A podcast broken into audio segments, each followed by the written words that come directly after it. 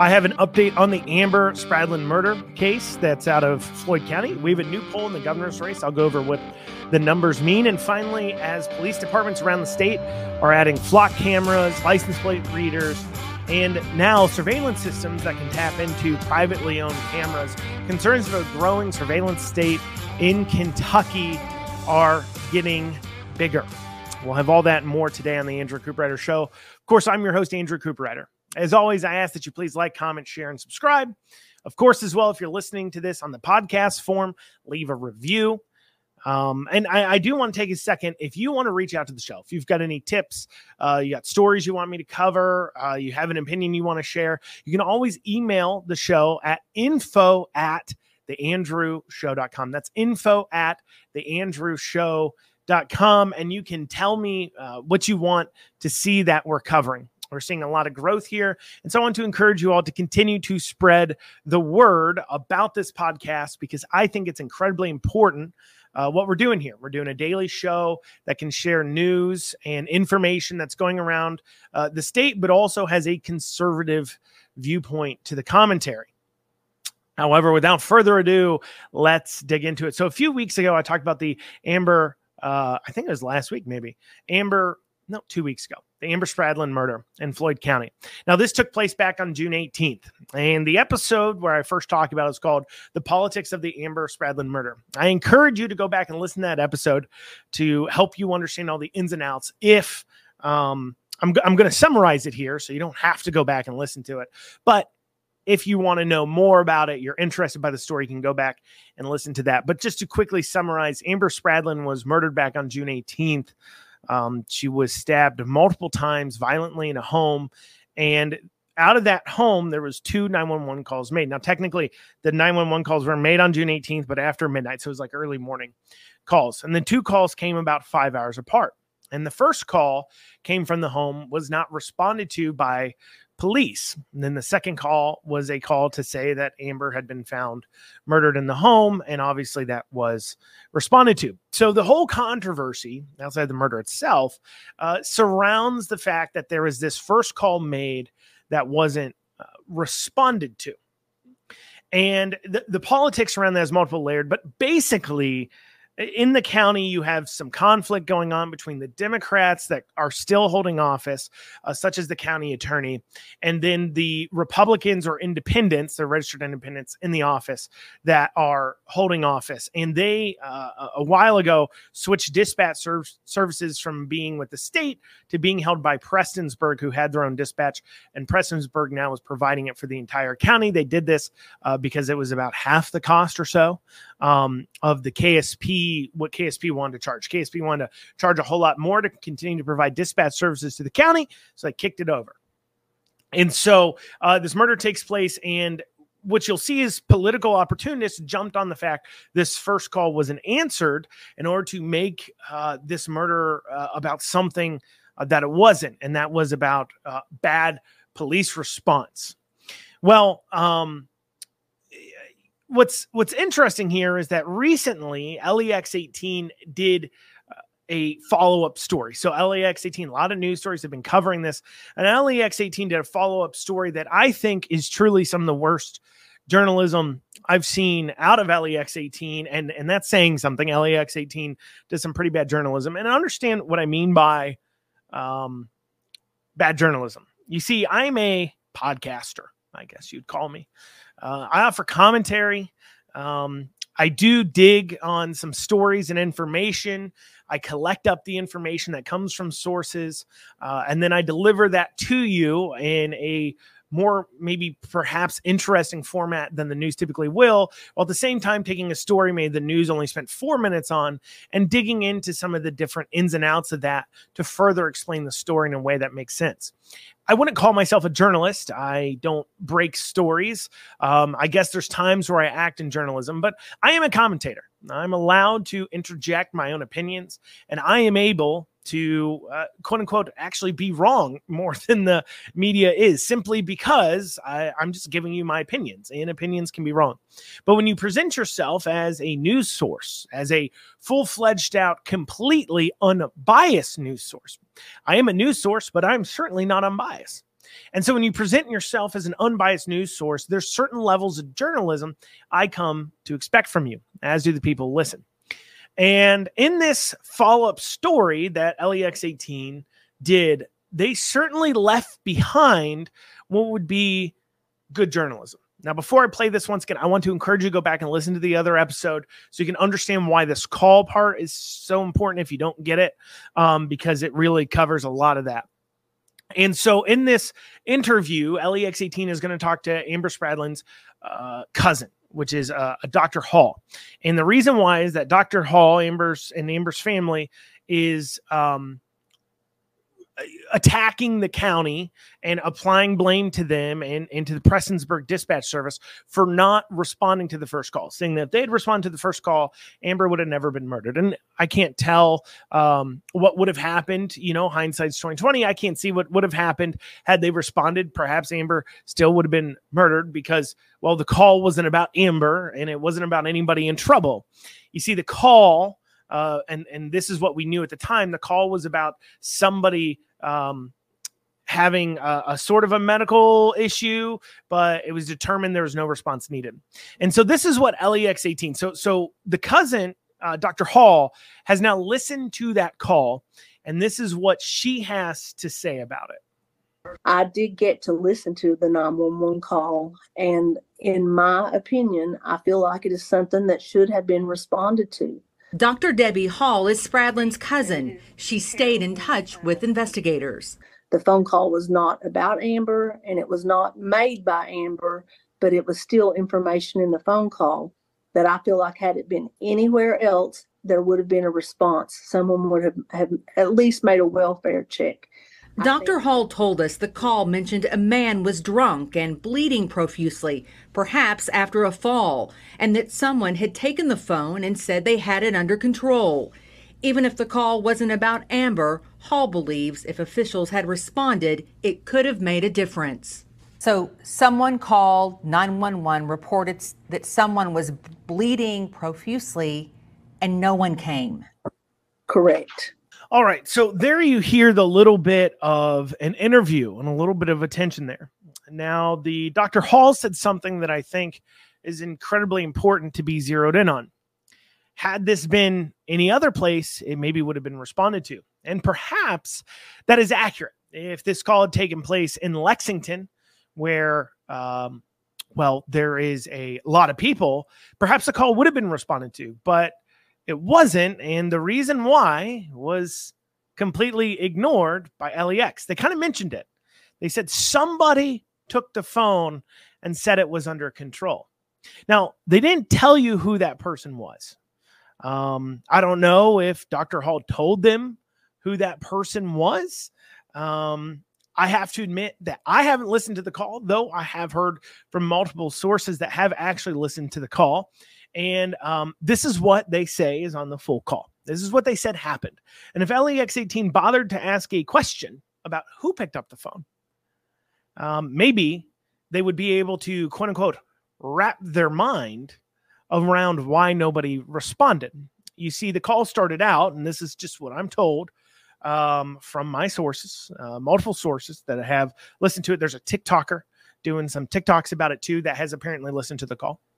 And so this call starts out with a group of people calling to complain or to ask uh, that the county send out uh, kind of like a, a drunk to come get this drunk person.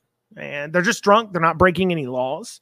Um, the way the call is set up, I'm told that it, at first the dispatcher thought they were saying, come get this drunk person out of their own home, which is clear. You can't like you can't arrest somebody for being drunk in their own home. And, you know, while I think maybe some bigger cities may offer some type of, you know, oh, if they're just drunk, come grab them kind of thing, the county, Floyd County does not offer that. If they're responding to a call, they are either going to be arresting somebody or providing medical attention. And I'm told that's what the dispatcher tells them.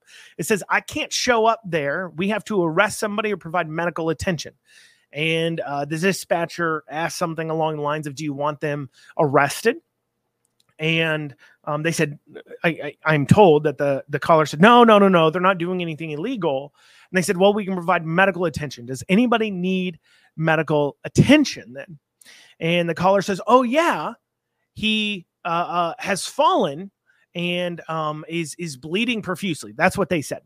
At this point, I'm told that the call was grabbed now by this other person who said they had it under control.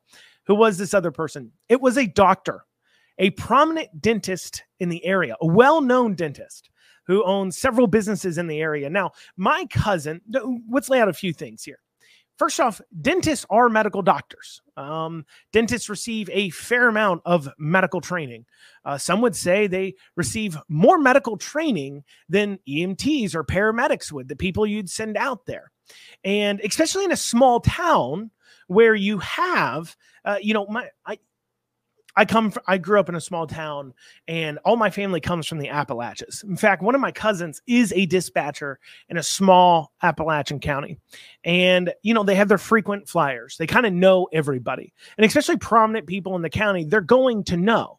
And you know them personally. You know them firsthand. You know the dispatcher eh, because they're based out of Prestonsburg which is in Floyd County, and they live in Prestonsburg, and it's a not a super big county. They know the doctor on the other end of the call. They know him. And he picks up the phone and he says, is what I'm told. The doctor picks up the phone and says, uh, No, he's not bleeding profusely. He's got a small cut above his eye. It's fine. You don't need to send anybody out. If uh, we need any help, I'll give you a call back here in five or six minutes, but it's fine. You don't need to send anybody. And the dispatcher says, okay, and hangs up the phone. Now, if that was in Lexington, perhaps when a doctor picked up the phone, they would still send somebody out or Louisville. But this is in Floyd County.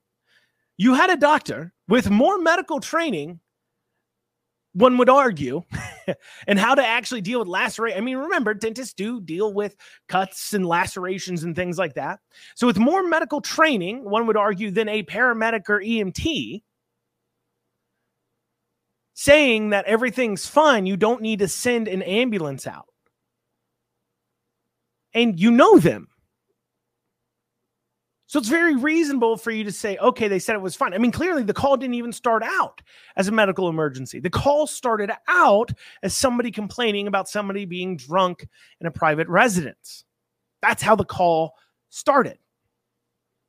It wasn't until they said they couldn't respond to just come get somebody because they're too drunk inside a private home that they then switched to this now medical emergency.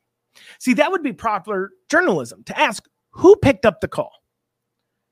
Who said that everything was fine?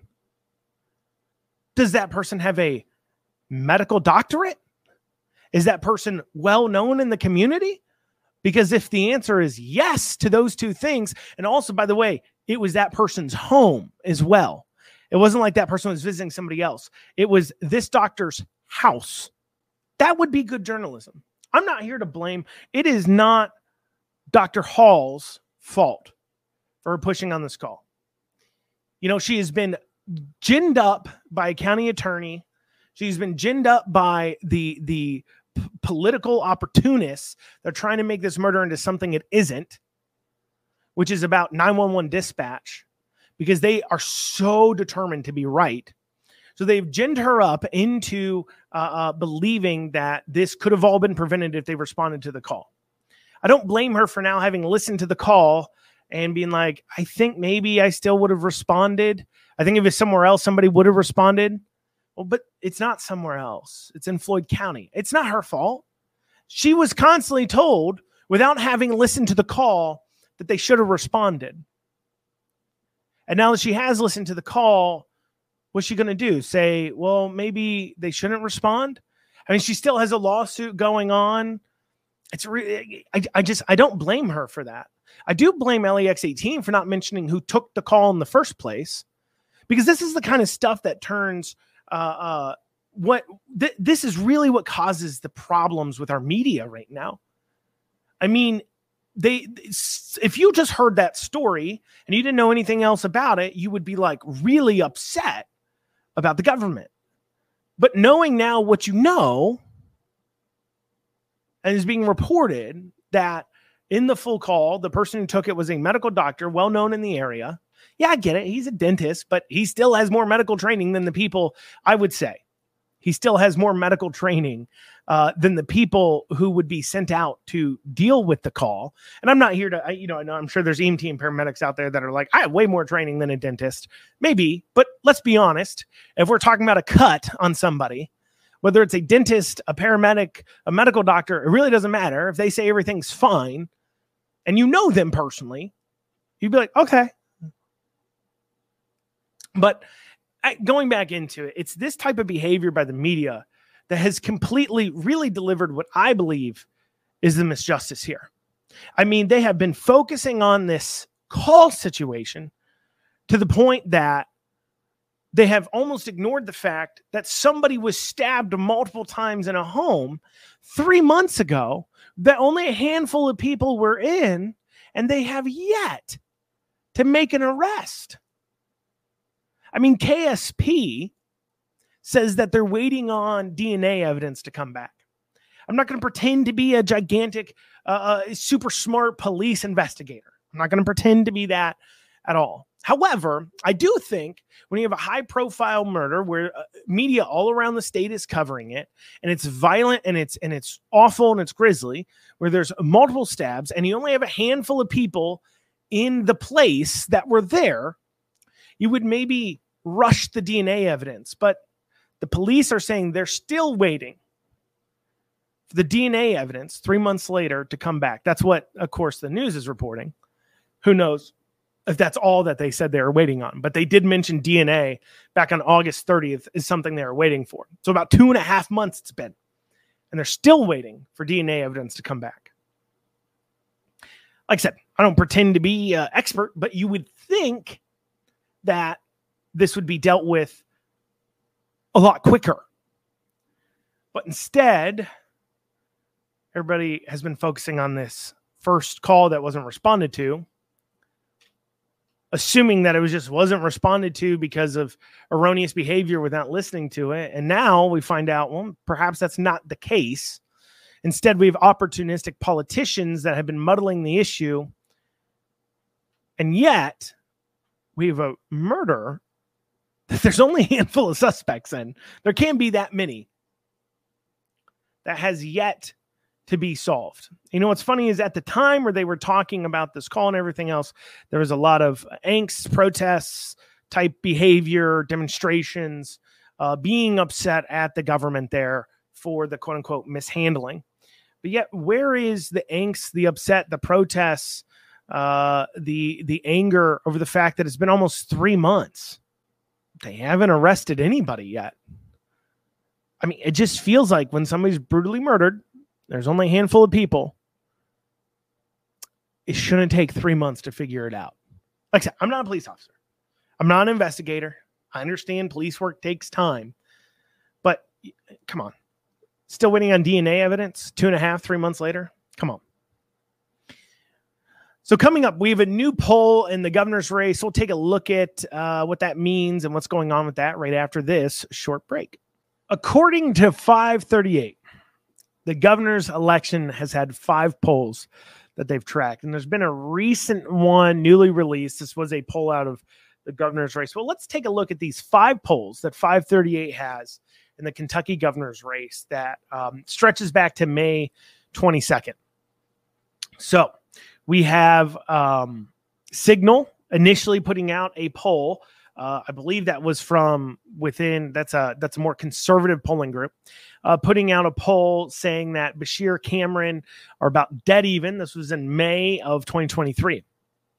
Since then, we have seen the Prichard Committee, which is a uh, put out by the Public Opinion Strategies, um, putting out a poll saying that Beshear was 52%, Cameron 40, 42 back in June, about a month later. And then July, about a month after that, we have the Republican State Leadership Committee putting out a another poll um, that says, hey, it's it's 49 45. And then in August, they had a, a poll early August that says it's 49 41. And now we've moved on to August 30th, where it is now 51% Beshear, 42% Cameron. Now, the last two, the 49 41 and 51 42, was funded by the Beshear campaign. So I do understand that. However, um, these are all pretty uh, okay polling places that aren't super. They, you know, they're they're considered um, while they may be partisan at times or used commonly by somebody, they are considered pretty accurate-ish uh, to look at. And certainly, this is not spelling a good situation for Cameron because um, you know, really May, June, the campaign didn't really start, but since June, even internal uh, polling from the Cameron campaign, I'm told, uh, didn't show Beshear breaking 49%. Now, with this newest poll, where he's at 51%, uh, Cameron's got some issues. The reason why it's so important that he wasn't breaking 49%, and we see that too with the July and August polls, is it means that, see, see, Beshear's well known to everybody. So that means that if you are not voting for Beshear at this point, um, you will most likely end up voting for Cameron. That's why him not breaking 50% is so uh, important or, or is thought of as important by the Cam- Cameron campaign. But with the new poll, it leaves some questions uh, to be asked. The other thing, too, is that this most recent poll was for likely voters. Um, that is um, meaning that they're not just voters, they're people who are most likely to turn out and vote. Uh, the one before this that had Beshear at 49 41 was just voters. Um, but here you had uh, 716 likely voters in this most recent uh, poll that shows Beshear up nine points on Cameron. So, what's going on here? What, what's this mean? Well, first, the Cameron campaign really only pushes heavy in the last month, uh, in my experience. I mean, this is what they did in the primary. You know, in the primary, you're sitting around, you're seeing, uh, um, you know, obviously Craft because she had the money, putting out a lot of things early on and, and continuing to put them out for uh, several months. But really, the Cameron campaign didn't fire up until about the last month. And that's generally considered a good practice because people believe that individuals are not paying attention until the last month. Now, if you have unlimited money or a lot of money, uh, you want to campaign a, a, fair amount beginning early on, but just make sure you're you have enough to do your big last month push. But you still want to have enough to campaign fairly early early on. However, I don't think Cameron's idea of pushing really heavy in the last month um, now that Beshear's over 50% in this poll, I, I think that strategy needs to change. I mean, make no mistake, I want Beshear to lose. And longtime listeners know that when I talk about the Cameron campaign, I'm talking about it as if I, I'm giving advice because I want him to win. Don't take it to mean like I'm I'm just criticizing Cameron all the time or anything like that. What I'm doing is I'm giving advice that I hope the Cameron campaign would follow uh, in order to ensure that Andy Beshear loses. That's that's how I'm positioning this.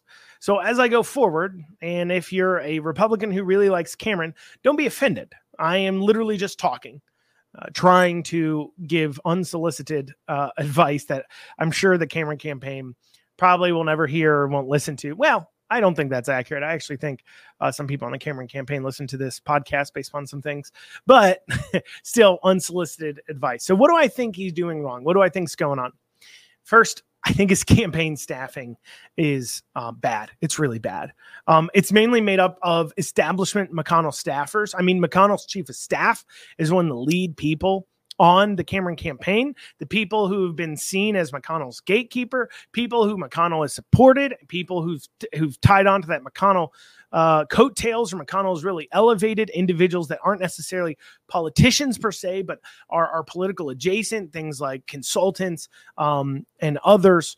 Uh, are really making up the bulk of Cameron's campaign, Cameron's uh, um, transition uh, committee, people who are who are you know, if Cameron wins, he's got to fill up his cabinet, of course, you know, and that's really being surrounded by a lot of McConnell people. And um, those people who've been around McConnell for a long time, on top of the fact that they're more establishment and uh, they're not very exciting. And for people like me who understand who they are and what they believe in, we're not super. Uh, uh, really super excited about that choice. And while I don't think there's a large percentage of people out there that will not vote for Cameron um, because his staffing is full of McConnell staffers, um, there are people, and you need every vote uh, you can get in this situation, especially when it looks like it's going to be very close uh, if Cameron wins. And I have to ask, why hasn't he he's he's really only staffed with people from the one and honestly i believe while they are the sect in power because they have the money they represent the smallest percentage of actual base voters to help push his his messaging and steer his campaign he's not really bringing in people that represent all the different kinds of republicans he's not bringing in you know the the always trumpers he's not bringing in uh, a lot of liberty people to give advice to his campaign or, or the conservative Republicans. He's not bringing in a lot of Christian conservative um, people in order to talk about the campaign. He's really just bringing in the classic establishment McConnell staffers. And I'm afraid that's who's going to make up most his cabinet, too. And so that's certainly depressing um, and will cause some people not to turn out and vote. But also, those people campaign in a certain way. They campaign in a team red shirt versus team blue shirt mentality. I mean, one, most of these people uh, weren't around and somewhere, but they weren't around or that involved with McConnell uh, when McConnell won his first election all those many, many years ago. They've been involved with McConnell since he's been in the incumbent. And how McConnell's held power, especially in the general, is by uh, making sure that he makes the Democrat he's running against look extremely liberal and far left as possible, which works against people like, for example, McGrath, his last opponent because McGrath had good little hits where she said, I'm the farthest left person in Kentucky, or she said something like that. And so you're able to make that claim. You're able to make that call about McGrath. The problem is Beshear is not Amy McGrath. Beshear is not a challenger to McConnell, the incumbent. Beshear is the incumbent. And though he is far left, he is in office. And so you can't make him into a boogeyman to be super afraid of. Part of that is because his his desires and, and his overreach and and what if if his his liberal predations are being hemmed in by a Republican legislature that is that it has been keeping his uh, more wild-eyed leftist ideas a little more hemmed in so you haven't gotten that full brunt but at the same time because he's in office and he's been hemmed in, he just can't be the boogeyman to be afraid of. Uh, everyone has seen what he is for four years, and people have forgot about COVID. D- make no mistake, if if COVID was going on right now and people actually remembered some of the things that went on, and oh, geez, I hope Cameron does a series of ads just on on Beshear's COVID handling, uh, where you know there's some calls out there of people returning in their neighbors for not wearing mat. You know, though that kind of stuff really was ugly, and I think if Cameron played some of those, it would certainly turn some people against him. But, anyways, it's hard to make him the boogeyman to be afraid of um, because people have had four years of him. And while I know his far left administration has hurt us, like mismanaging and failures, you know, things I cover often on this podcast, I also know how many millions that Beshear is spending on leftist boondoggles.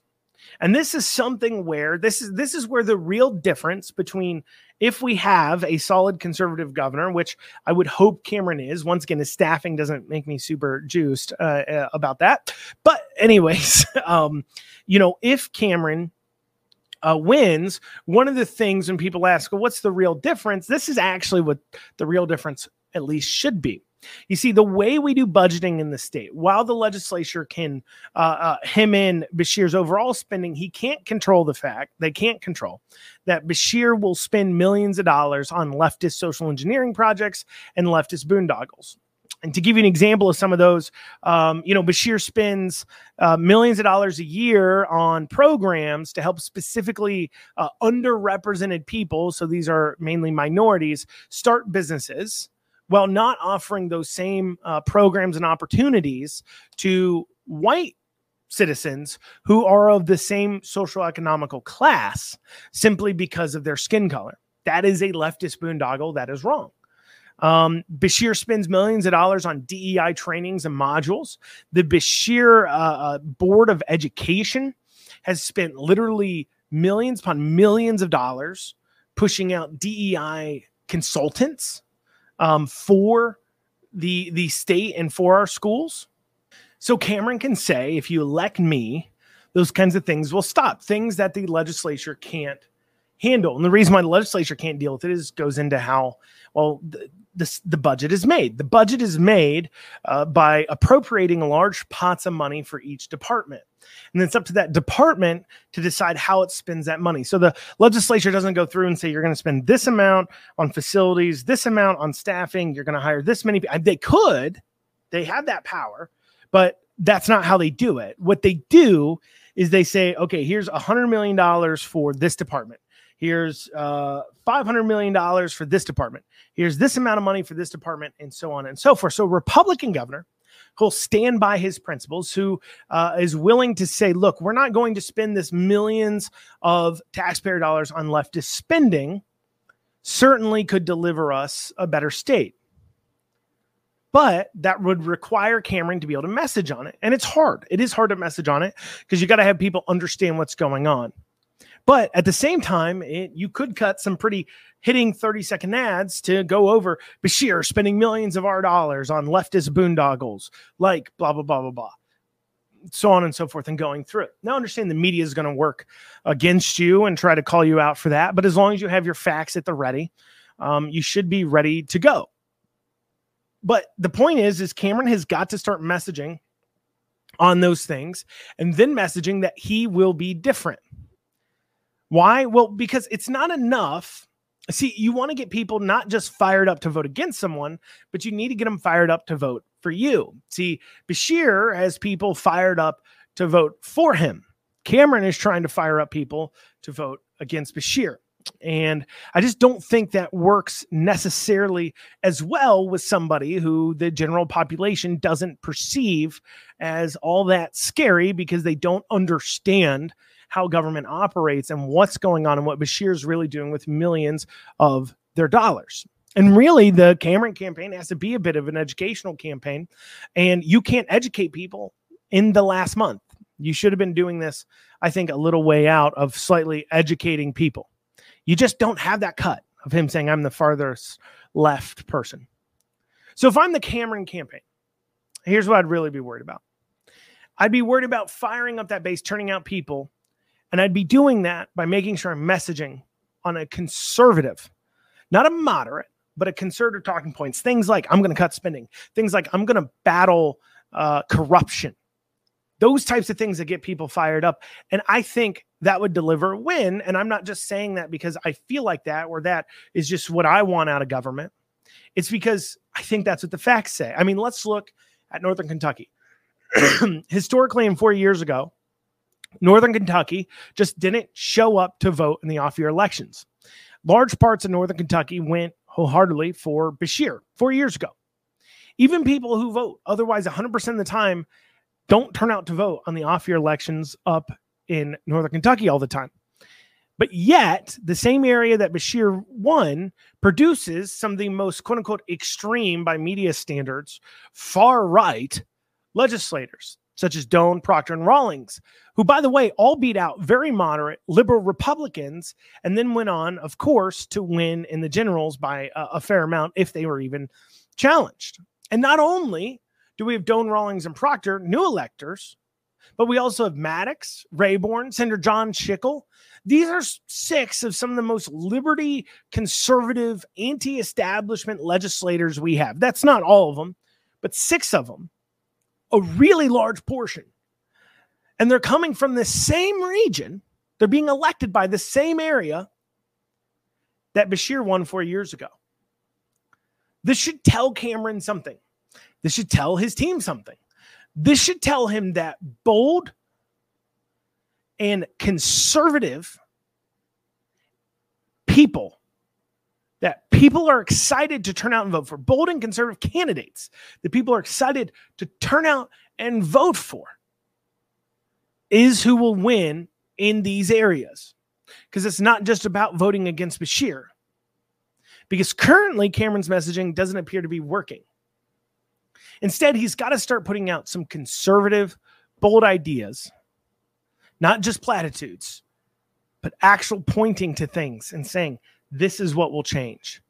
Something to get people excited about and something for people to see it is wrong. Because my concern here is that Cameron loses and we get four more years of Beshear wasting our money. And then on top of that, the Republican big heads think that, well, it's because we message too conservative. We talk about social issues. We need to be more moderate because Beshear won because he was more moderate. Well, you don't realize Beshear is already sucking up the moderate lane because he's perceived as that way. Even though he isn't, he's perceived as that way. So he's sucking up this moderate lane. Stop trying to message to moderate voters. Message to the lane that Beshear will never pick up. And that is a conservative lane. Like I said, I'm concerned that these big heads think, well, we need to be even more moderate. We might as well just be Democrats. And they won't realize you didn't message well on conservative issues. You didn't talk about cutting spending. You didn't talk about Beshear's li- liberalism as driving waste and corruption in our government. You didn't present bold and specific ideas to really point out one, where Beshear's utterly failing, and two, where you will succeed. And I really hope his campaign looks at this and changes course, looks at this poll and changes course, and starts listening to conservative voices and what we're saying. Cameron, you're not inspiring the base. And you want to inspire people to work hard for you and show up and vote for you.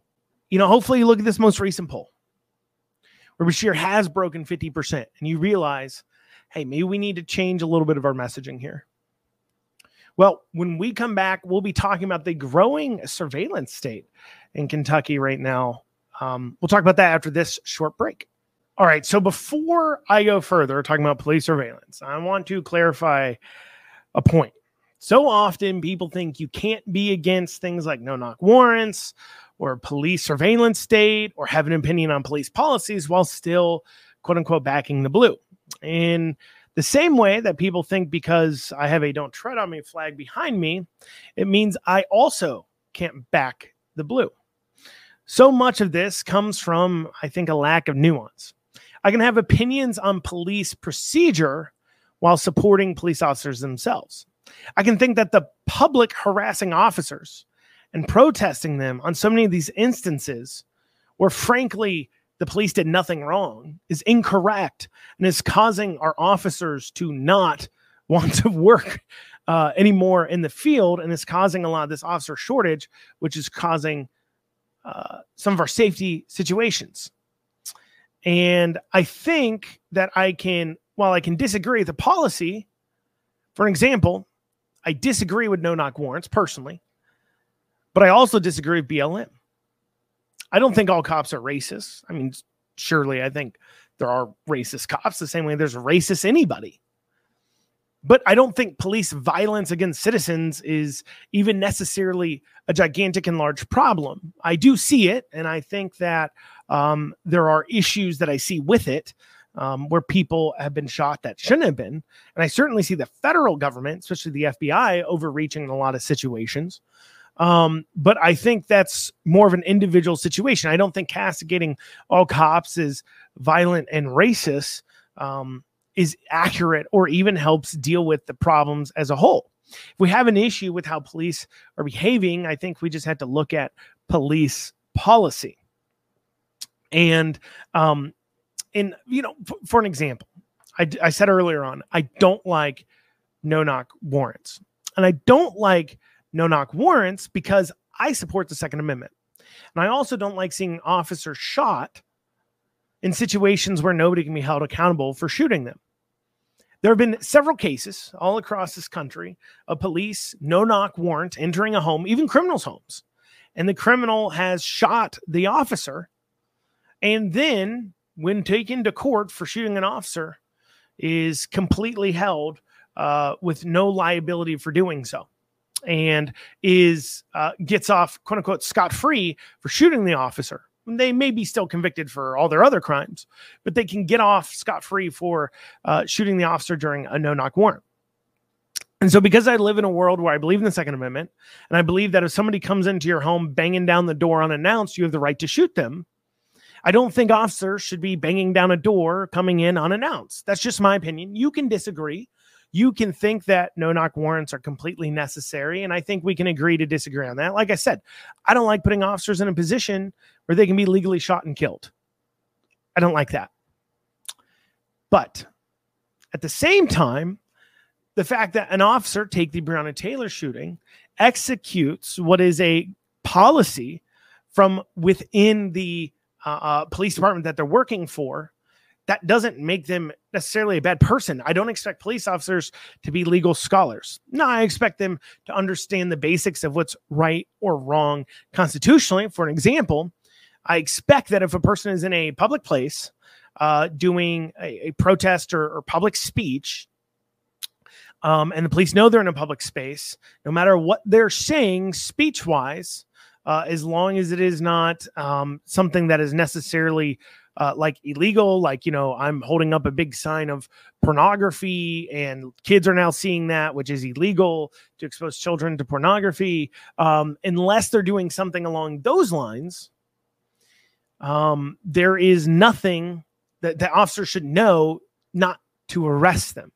That's some basic constitutionality I think police officers understand. But when it comes to things like no knock warrants, for some of you, the fact that I just made a constitutional argument about the Second Amendment as to why I'm against no knock warrants might be the first time you've ever even thought about that or heard that argument. So I don't expect police officers to necessarily sit around and think about those things. Um, so, and at the same time, I believe that police officers are necessary to fulfill parts of the Constitution as the government was formed, this is in the Constitution, you know, the government was formed to protect our rights to life, liberty, and the pursuit of happiness. Well, the only thing that can protect those, the only thing that allows me to own property in a way is because of the police and justice system. The only reason why you cannot simply come onto my land and shoot me in the face and now claim it as yours is because if you would do so, the justice system would hold you accountable for that. Now, I know some people claim, well, you just need to protect your land yourself. And I personally don't want to live in a world where your property rights are defined by simply how many guns can you get together compared to the person who wants to take your stuff. Uh, I prefer to live in a world where we can freely engage in commerce without being worried about the person across from us shooting us in the face. And so I do believe that if we don't want our rights tread on, we still need and, and our rights tread on by other people. We need officers, but at the same time, we need to make sure those police officers are not treading on our rights as well. And some that deals with police policy. So now that I've properly addressed any claims that my voiced opinions over government surveillance and the government surveillance state can't be used to perhaps claim I believe and think uh, that officers themselves are bad or the police departments should be defunded, while at the same time protecting my thought process on how we support quote unquote police officers with still talking about policy we can move on to the actual story here i always it's funny some of these situations you have to throw in this disclaimer or people take you way out of context and so you have flock cameras or uh, automatic license plate recognition systems alprs uh, and so these have been up in a lot of towns here in Kentucky, here in Lexington, Louisville, all over. And these cameras are put up throughout a city. Um, and what they do is they rapidly read license plates of cars that pass by them. And the stated purpose of these cameras, because here in, in Kentucky, it is currently illegal to have automated enforcement. So, right now, cities can't put up red light cameras, though there have been some legislators trying to pass laws uh, to deal with that. We'll talk about that later on. So the stated purpose of this is that cars drive by, then the plate is read against a quote unquote hot list or plates of interest. And then that alerts law enforcement that a vehicle of interest has been identified in an area. And then they can deploy to those areas and do the final um, discovery of the vehicle. Now, Lexington originally ran a pilot program on these recently, and the legislature has heard some hearings on these cameras as there's discussion about the legality, banning, or expanding of these types of things.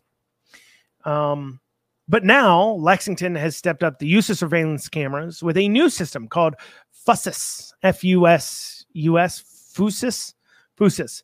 This system is already in use in Louisville, and there's a few other cities around Kentucky looking at using it. And what FUSUS does is it combines the flock cameras, traffic cameras, and other government cameras with now civilian cameras. They say businesses and homes will be able to quote unquote opt into their system using their doorbell cameras or their business cameras um, in order to be using the system. Now, supporters for these types of surveillance systems would say that it helps to stop crime. They talk about their recovered stolen vehicles, missing people, murder suspects, the list goes on and on. The detractors say that privacy won't be maintained and the camera systems can be used to now easily surveil people. When Lexington rolled out the FUSUS system, they said privacy would be maintained and cameras would only be accessed if there's an incident in the area. But that seems like a rather broad statement to me. I mean, how long till that incident becomes, hey, we want to uh, surveil this person, or we want to just take a little peek? Um, what are your safeguards that this will only be accessed uh, when there is something going on in your area? And what does that mean exactly? Um, now, more skeptical people, when they're talking about this, would point to that our government has labeled people going to school board meetings as domestic terrorists. Would they be now considering that somebody lives near you as part of a person's uh, incident in an area and this person being labeled as a domestic terrorist. So now they would surveil them using their doorbell cameras across the street, flock cameras in the area. They'd point out saying that, well, um, you know, people who are a little more suspicious would point out saying, well, what, what about if another mask mandate came in? Can FUSUS be used to surveil businesses to make sure everyone's wearing a mask as they enter or while they're walking around? Um, not wearing a mask if they're supposed to, law enforcement could respond to it. Now, in the olden days, this wouldn't be as much of a concern because you'd still need manpower to actually watch the cameras. But today, we have something called AI, artificial intelligence. And artificial intelligence can watch thousands of cameras at one time, looking for exactly the kinds of behaviors or things that they want uh, to be on the alert for. Um, but the problem here is what does government defines what they want to be alert for? I don't think anybody disagrees necessarily that government should be looking for murderers, but it's not really all that government does. I mean, Lexington has pointed to flock cameras as a reason why they caught murderers, but we don't really ask the question why is it that a murderer is just driving around uh, completely freely and not really being looked for heavily? you would think that if somebody committed a murder, there should be a pretty large manhunt going on to find them, um, where you wouldn't need flock cameras. You would be blasting their faces and names everywhere, and people would be calling it in. So now you have these cameras that can be fed into an AI to be filtered, um, where maybe a portions of it get filtered up to people who only watch maybe a small percentage of the video, and that determines whether you end up getting a visit or not. I'll give you a little story about myself. While I was engaged, and I'm still engaged in court battles with the governor, but during COVID, while I was in the middle of fighting um, against mandates, he was very nice, but a KSP detective showed up at my business in my home. Um, simply to ask me questions about whether or not I'm a violent person or not. And um, while that's a little extreme, it certainly woke me up to how far the government's willing to go. I was simply a political enemy against Beshear.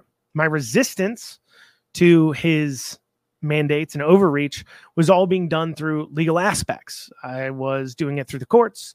Um, I was not breaking a law at all. I was challenging laws within the courts.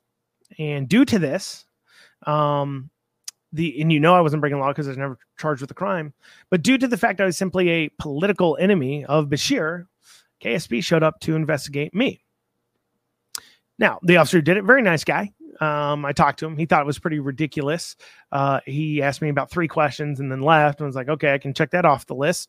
Um, but you see that the government can certainly use these things in some pretty extreme ways. For those of you who say, "Well," you're just super duper crazy or paranoid, may I remind you that your bank is empowered to spy on you by the government, and they're not even to inform you of what laws are and what you can get in trouble for. You want to see your bank get uncomfortable? Ask them about what structuring is and why it's illegal. Good luck if they answer you. They will become very, very uncomfortable talking to you about it.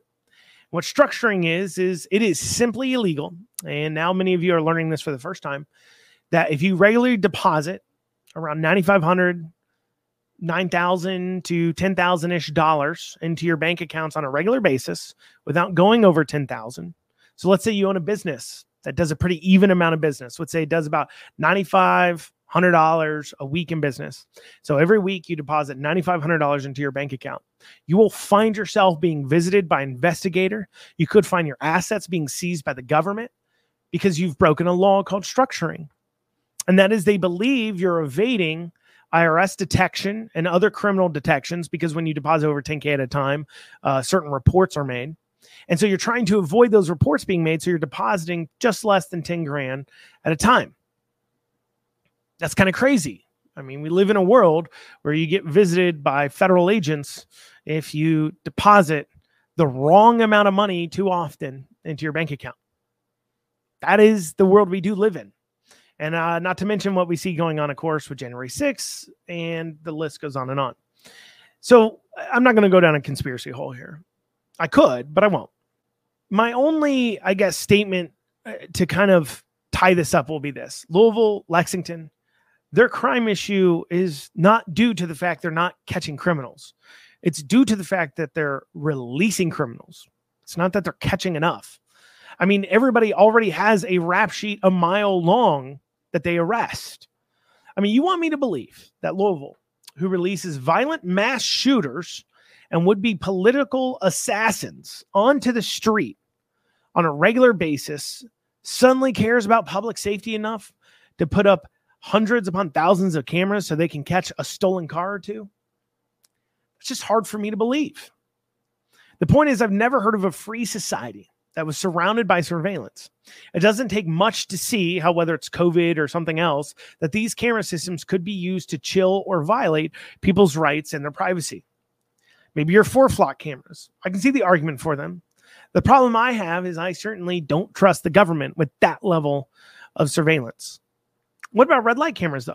So we don't want mass surveillance net, but perhaps we should put up red light cameras, a camera that simply takes a picture of you if you run a red light. There was a bill actually considered on this last year. And if you live in any of these major cities or even smaller cities, you will see that running red lights is certainly a problem. But what is your goal with red light cameras? Is it to prevent crime or is it to collect up more tickets? Is it to create safer streets? Well, if your goal is to create safer streets, red light cameras actually do the exact opposite. Studies have shown time and time again that red light cameras cause more accidents, not less. Why? Because people will dangerously because they're so paranoid about being caught by a camera, they'll dangerously slam on their brakes when a yellow light comes on, even in situations where it's probably safer and better for them to move forward, such as inclement weather. Not that they would have crossed through at a time that's illegal, but because they're worried that perhaps they might end up crossing through at a time that's illegal, they slam on their brakes, and this causes more accidents. On top of that, there's constitutionality concerns here that I have, such as the fact that you have a right to face your accuser. Well, if the camera's your accuser, you can't exactly question them. And also, as well, what if you're not the one driving your car? Well, now you either have to turn somebody in or your defense is basically mute. How do you question a camera? How do you claim it wasn't red at the time and the camera just got it wrong? I mean, I, can't even get a clear stream on my Facebook lives every day for this show. Now you want me to tell you tell me that we're trusting these internet and camera systems to determine whether or not a light was actually red? We can see that going wrong very quickly. Regardless if you agree with me or not, talk to your city councils and your uh, legislators about this issue and make sure you're making your voice voice heard because certainly people this is going to become more and more of an issue.